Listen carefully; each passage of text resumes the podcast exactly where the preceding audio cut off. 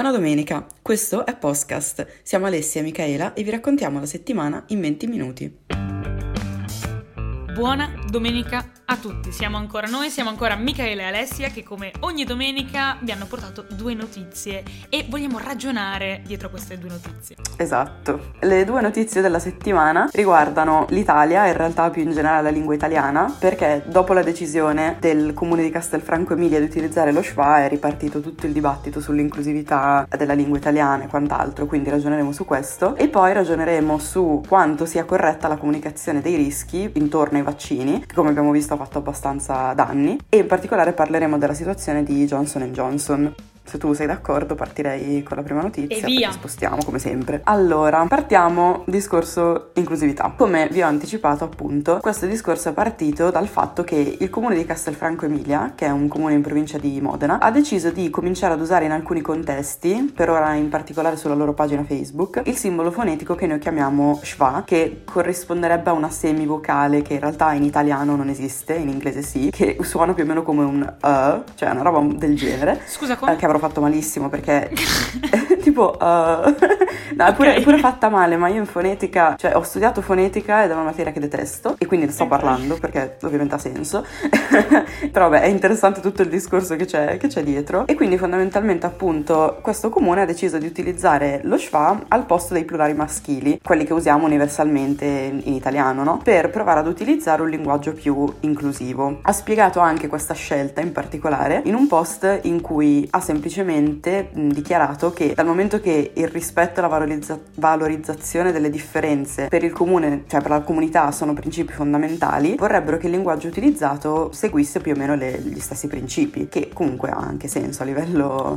a livello di idea. Esatto. È chiaro che comunque lo, lo schwa non, non, se l'ha inventato il comune di Castelfranco, è un, un'entità fonetica che appunto esiste nell'alfabetico fonetico internazionale, fa parte della lingua inglese e si usa da tanto tempo tempo in quel contesto. Poi in particolare è entrato, oddio, è entrato nell'uso direi di no perché mi sembra un po' esagerato, però l'idea di utilizzare questa desinenza è stata diffusa da una linguista italiana che si chiama Vera Gheno. Ha avuto appunto l'idea di utilizzare questo suono per rendere il linguaggio più inclusivo e fare in modo che comprendesse uomini, donne, nonché ovviamente anche le persone che non si riconoscono nel binarismo di genere e che quindi con un, um, con un suono di questo tipo sono meno etichettate, se vogliamo dire, no? È chiaro che il problema di rendere il linguaggio neutro in italiano è abbastanza forte, nel senso che comunque a livello concettuale su questi temi qua i paesi anglofoni arrivano sempre un po' prima, no? Lo sappiamo, però è anche vero che comunque rendere una lingua come l'inglese neutra è fondamentalmente facilissimo se non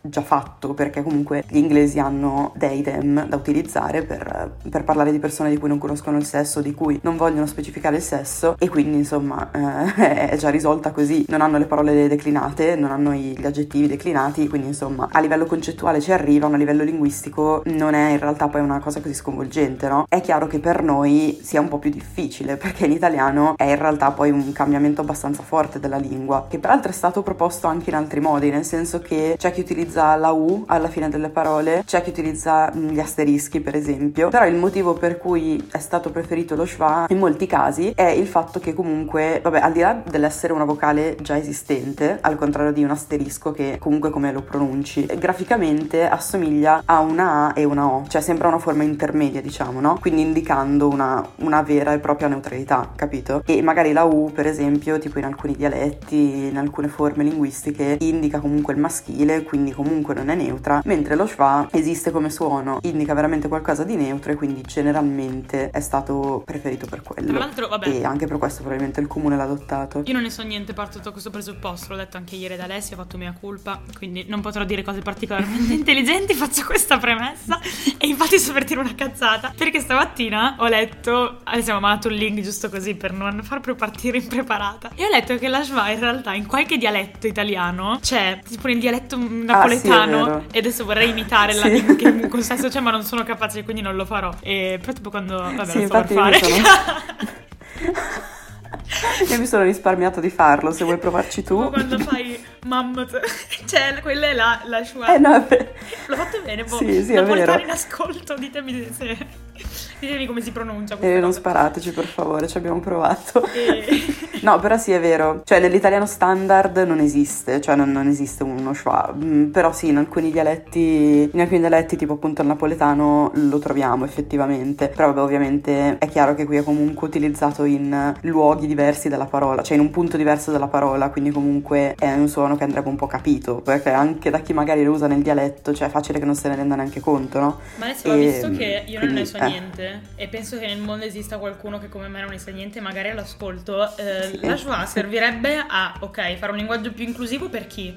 Allora, vabbè, fondamentalmente per le donne e per le persone che non si identificano nel binarismo di genere, nel senso che per le donne banalmente perché siamo abituati ad avere un maschile plurale generico che vada bene per tutti, se c'è un gruppo di, che ne so, 10 donne e un uomo, normalmente si usa comunque un maschile, per, boh, per prassi si fa così. Quindi in teoria utilizzando questo, questa desinenza si eliminerebbe quel, quella, so, desinenza maschilista che appunto è l'utilizzare il maschile per indicare gruppi generici, anche se dentro ci sono magari poi solo donne, cioè non solo donne, ma anche donne o in maggioranza donne. E inoltre, in teoria, comunque sarebbe anche utile, appunto, per, come abbiamo detto, per chi non si riconosce nel binarismo, quindi non si identifica né come donna né come uomo, ma come non binary, è questa la, la dicitura, e quindi non- non- non- queste persone non sarebbero costrette appunto ad avere una lingua che incasella poi effettivamente sempre le- i generi Mm. e può parlare diciamo di più al neutro, come poi possono fare tutte le persone non binary in inglese per esempio. Sarebbe un po' questa la volontà. Ok, adesso lo Poi vabbè... mm, Grazie.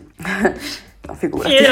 Poi vabbè, è ovvio che come sempre su questi dibattiti qui c'è chi parte in quarta e dice vabbè ma è inutile, ma con tutti i problemi che abbiamo adesso perché stiamo a parlare di queste cazzate, eccetera, no? Soprattutto poi in un periodo di difficoltà, urgenze come quello che stiamo vivendo, è facilissimo fare questi commenti, Sì. no? Però diciamo che secondo me per questo vale un po' la stessa cosa che abbiamo detto per il disegno di legge Zan, nel senso che in quel caso abbiamo detto ok, per qualcuno non sarà una priorità, ma il Parlamento sa fare più cose insieme, no? Diciamo che in questo caso è più generico, nel senso magari per qualcuno non sarà una priorità, ma noi come persone, come società siamo capaci di pensare a più cose contemporaneamente, discutere di più cose contemporaneamente. Cioè io sfido chiunque a, a dirmi che per mesi si sveglia la mattina, pensa alla stessa cosa fin quando va a dormire e non cambia mai. Cioè anche con la pandemia banalmente è normale che sia entrata nei nostri pensieri, ma tuttora abbiamo altre cose di cui parliamo, discutiamo, no? È anche mai. sano che sia così. Volevo fartelo sapere. Eh, no, Mi dimentico in realtà che ci sei. Va bene, anch'io. in realtà. sì, no, infatti non si nota. E... Però cioè, questi discorsi qua, boh, lasciano un po' il tempo che trovano comunque. Sì, tra l'altro, ehm, vabbè, io cerco sempre, non cerco, non so perché mi interessano le cose un po' alternative e avevo guardato, sempre Mhm. nell'articolo che ho visto stamattina, eh, un post di Veragheno, che è la persona che ha messo, che ha, messo, che ha introdotto la Sì. In Italia. E secondo me è molto interessante perché lei dice, questa cosa, ok, queste- questi metodi, questi tentativi possono non piacere, è normale che non piacciono, è normale che... No, certo. Non ha detto questo, in realtà questo lo sto dicendo io. Ma a prescindere, diciamolo perché non è etico dire che qualcuno ha detto qualcosa che non è vero che ha detto. Però ha detto, questo l'ha detto veramente, a prescindere che poi questi metodi vengano effettivamente utilizzati o meno, ha comunque un'importante funzione, cioè quello di parlare dell'argomento, quindi quello di parlare del fatto che ci sono persone che magari non si sentano né uomo né donna, quello di parlare del fatto che alcune donne pensano che il linguaggio non sia inclusivo per le donne, quindi è questo anche la sua funzione secondaria. E un'altra cosa che ha detto secondo me di molto interessante è che probabilmente questi metodi non entreranno mai nella lingua italiana, ok? Cioè si parte con questo Mhm, e eh, per molte persone è difficile pensare che delle nuove regole e la libertà individuale di ognuno possano convivere. Cioè, faccio un esempio poi la smetto con questo mega monologo. Ehm, no, perché? noi utilizziamo dei termini diversi. Io e Alessia penso che parleremo in modo diverso. Io non parlo come una gamer, non dico fra killare, non dico streamare, ma so che nel mondo c'è qualcuno che lo dice e questo gli dà un'identità personale. Il fatto che utilizzi il linguaggio in un certo modo, il fatto che lui utilizzi queste parole non significa che tutti dobbiamo utilizzarle, ok? Quindi il contesto della libertà individuale di utilizzare il linguaggio rimane, quindi non, nessuno vi sta dicendo a Castel, come si chiama questo questo comune fantastico? Castelfranco. Uh, Castelfranco Emilia. Castelfranco Emilia, non credo che tutti i cittadini di Castelfranco Emilia utilizzino la schwa. Ma no, infatti, cioè non, è, non, è assolutamente, non è assolutamente quello il discorso, cioè non hanno mai fatto una dichiarazione dicendo se tutti i cittadini non, non cominciano a utilizzare questa desinenza gli togliamo la residenza, cioè era una cosa molto più tranquilla, una dichiarazione, cioè, perché poi alla fine, come in ogni cosa, anche il linguaggio che utilizziamo ovviamente ha sempre delle implicazioni ah, sì. sia identitarie, come hai detto tu, come anche politiche, nel senso che loro hanno fatto questa scelta politica di riconoscere tutto questo discorso, di riconoscere magari anche le persone non binarie e quant'altro. Ovviamente siamo ad un punto in cui ancora queste cose sono una scelta politica, nel senso magari arriveremo un giorno in un momento in cui riconoscere per esempio il non binarismo sarà una cosa data per scontata, no? In questo momento non è così, quindi anche utilizzare questo linguaggio qui è sempre una scelta personale, politica, dice un po' quello in cui credi, dice un po' quello che vorresti e ci sta. Poi ovviamente ognuno è sempre libero di, di adottare quello che, che preferisce. No, Però perché, sicuramente no, è bello che... Mm-hmm. No, no, no, l'ho sottolineato perché l'altro giorno ho avuto questa discussione con questa pagina che non nominerò perché vabbè, è abbastanza strana e che diceva che mm, lui temeva che utilizz- se non utilizzi i pronomi o comunque la schwa, gli asterischi, cose del genere, vai contro la legge Zan. E io gli ho detto no, guarda che non è così. Cioè, Ma no. c'è un dibattito in corso. Cioè, c'è una cioè... differenza tra... c'è una differenza tra non utilizzare lo schwa e andare a picchiare una persona. Cioè, comunque sì. penso che la linea non sia neanche così sottile. Ma in comunque. generale è un dibattito ancora in corso, quindi se non lo utilizzi non è che stai discriminando una persona. Eh, no, ma infatti, cioè, comunque, cioè, sono estremi secondo me questi, non... Con calma, ragazzi. Boh. no, no, infatti, cioè io trovo semplicemente che poi indipendentemente dalla scelta di ognuno sia bello che ci siano queste opzioni, come sia bello che, come ha detto anche Veragheno, che poi sì, ci sia un dibattito ah, attorno esatto. a, queste cose, no? Che, che, è questa la cosa importante fondamentalmente. Quindi poi ognuno è libero, ovviamente, però niente, è un dibattito interessante sicuramente. Io direi passiamo alla seconda notizia. La FDA, che è un po' una EMA che non ce l'ha fatta, cioè la FDA e la EMA americana, diciamo così, ha chiesto alle autorità di sospendere le vaccinazioni di Johnson Johnson perché si sono verificati dei rari casi di trombosi e sostanzialmente la storia si sta ripetendo. I casi di trombosi hanno coinvolto 6 persone su 7 milioni di vaccinati. A quel punto cosa è successo? Johnson Johnson ha annunciato che avrebbe distribuito le dosi in ritardo in Europa in questo trimestre, ok? Quindi eh, ho scoperto che il trimestre è aprile, maggio, giugno. Eh, le dosi che avrebbe dovuto ricevere l'Europa erano circa circa 65 milioni di dosi di vaccino che avrebbero vaccinato 65 milioni di persone perché Johnson Johnson è troppo fico e ha una dose a persona. Quindi questo è quello che è successo e ci si ricollega in un attimo a AstraZeneca perché si è cominciato a parlare tantissimo ancora di AstraZeneca, di fare questo bilancio tra rischi e benefici e così via. Alessia, dimmi un po',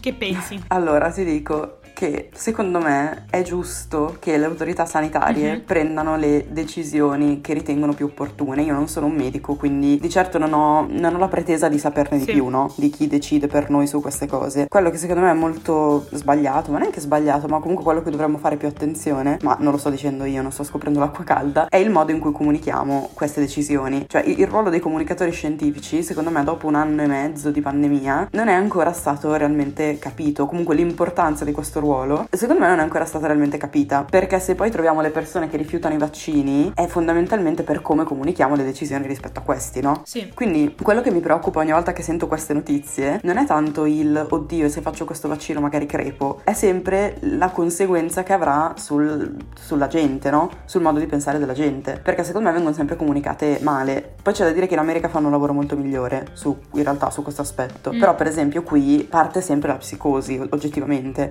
E Ehm, e, quindi non, non, so, c'è questo aspetto che mi lascia sempre un po', un po preoccupata, perplessa. Sì, allora diciamo che anch'io mh, mm, la penso come te, nel senso che non è che tutti quelli che hanno avuto paura del vaccino dopo tutta questa questione sono Novax, ok? Molte persone, ho visto anche molte persone vicino a me, e non sono assolutamente Novax, che sono molto intelligenti, che si sono spaventati dopo la questione di AstraZeneca, ma è normale, eravamo bombardati da notizie di gente che moriva a caso dopo il vaccino. Quelle tre trombosi, Infatti. 3 miliardi di vaccinati, così non sono i dati veri, sto esagerando, venivano mega ingigantite dalle discussioni delle persone, dai telegiornali, dai giornali, quindi si è creata effettivamente una tensione, quindi bollare chiunque abbia dei timori sul vaccino come Novax è sbagliato, bisognerebbe tranquillizzare queste persone perché c'è una concezione psicologica del rischio e qui parte secondo me il punto quello che diceva Alessia, ok? Un po' tutti abbiamo un po' il dovere di comunicare, nel senso che non tutti abbiamo il dovere di comunicare, però ce l'hanno non solo i comunicatori scientifici che comunque effetti, scientifici ho appena detto, che comunque hanno un ruolo importante, ma anche ad esempio i giornalisti, anche noi come pagine. Eh no, è importante perché comunque la percezione del rischio um, dipende tanto appunto da come ci comunicano le cose, nel senso che banalmente ora,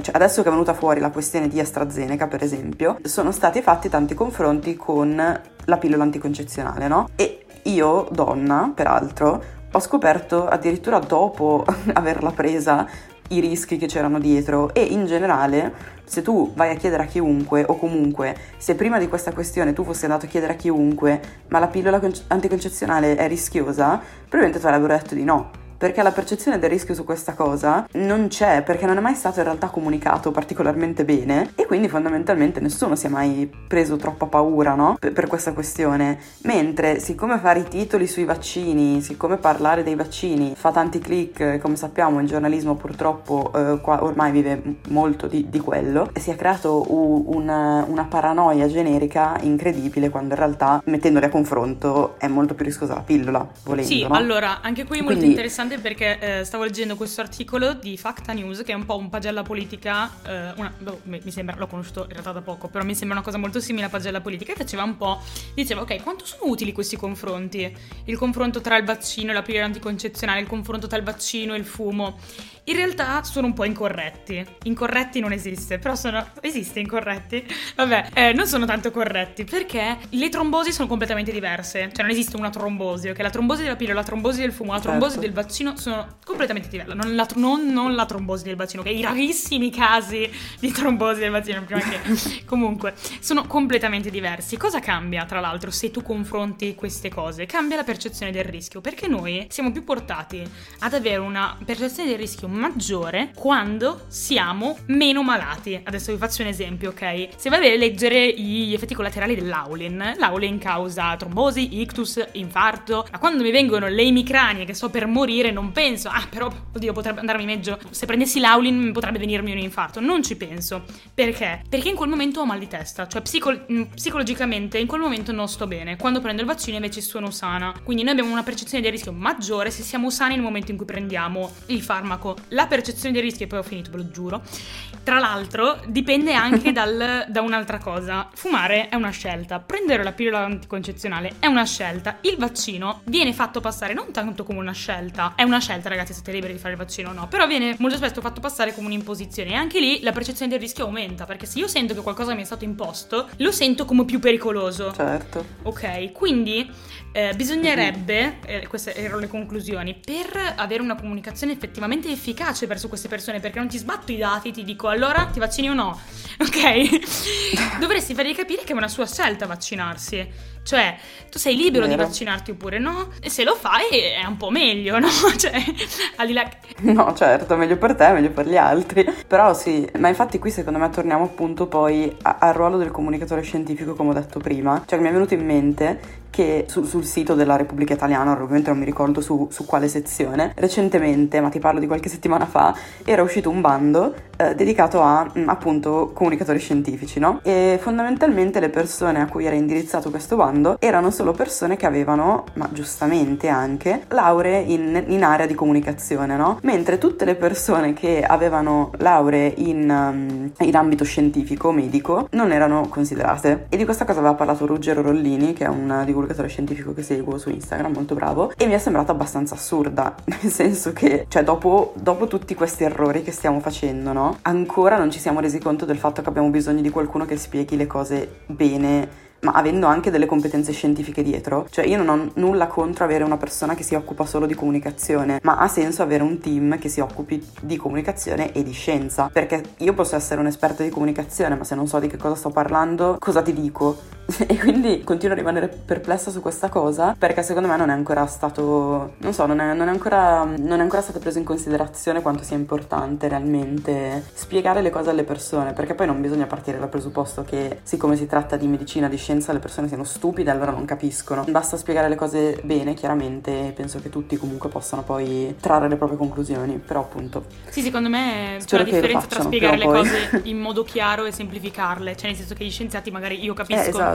Noi dentro il nostro team abbiamo un'ingegnera chimica ok? Che è da mesi che cerco di, di, aiutarla a semplificare gli articoli perché effettivamente sono molto rigorosi, no? Nei termini, nel... L'ho visto anche in chi studia diritto per dire, ci sono delle cose che sono molto rigorose. Ma infatti tu, secondo me, eh, c'è una differenza tra essere comunque rigorosi nel lessico, in tutto quello che vuoi, e poi chiarire eh, che cosa c'è dietro. Chiarire, eh, in questo caso, perché c'è questa cosa qui dei vaccini non è così grave, ok? Perché questa cosa qui è... Sono rarissimi casi, spieghiamolo, no? Spieghiamolo senza essere scorretti e cercando di capire... No, no, come esatto. dici tu, nella, avere qualcuno, un team di comunicazione, quindi sappia anche gli effetti psicologici sulle persone, che sappia appunto quella cosa esatto. che dicevo della percezione del rischio. No, infatti secondo me appunto in uno scenario ideale ci sono esperti di ogni settore che curano questa parte, non solo di uno, solo dell'altro, perché poi inevitabilmente qualcosa esce fuori male e ok. Però appunto, non so, io spero che, beh, prima di tutto che la campagna vaccinale vada un po' meglio di come sta andando ora, perché cioè, questa è proprio una cosa sui generi, sui generi, se non vuol dire quello. Va bene, questa è una cosa generale e poi spero appunto che se arriveranno altre comunicazioni di questo tipo non faranno i danni che, che hanno fatto come con, con AstraZeneca, per esempio. Un'altra cosa secondo me che aiuta molto è che molto spesso noi pensiamo al vaccino, cioè noi pensiamo noi stessi, ok? Siamo in una società molto individualista, ormai l'ho accettato, non... tutto gira intorno al singolo individuo, quindi rischi e benefici viene fatto sulla singola persona, io faccio i miei rischi e i miei benefici nella mia testa, eccetera. Il coronavirus secondo me ci ha un po' ridimensionati a questo punto di vista, perché siamo stati costretti a fare dei sacrifici per gli altri e ehm, certo. secondo me c'è stata anche una differenza di come l'abbiamo vissuto, perché per alcuni è stata una scelta ok? Sacrificarsi per gli altri, per altri è stata una costrizione. E secondo me è la stessa cosa anche nei vaccini.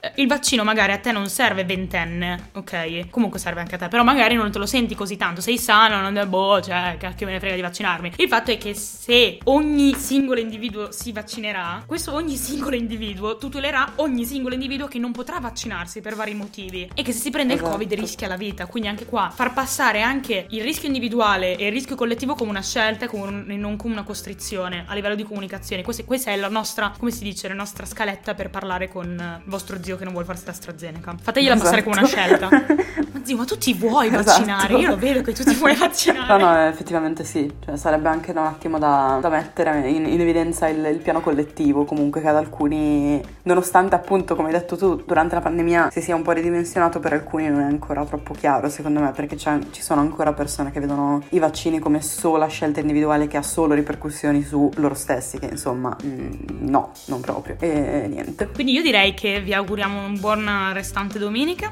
e ci rivediamo tutta la settimana su Sentenzia e Pensiero e poi ci rivediamo io e Alessia con voi domenica prossima e bene, buona domenica. Ciao ciao.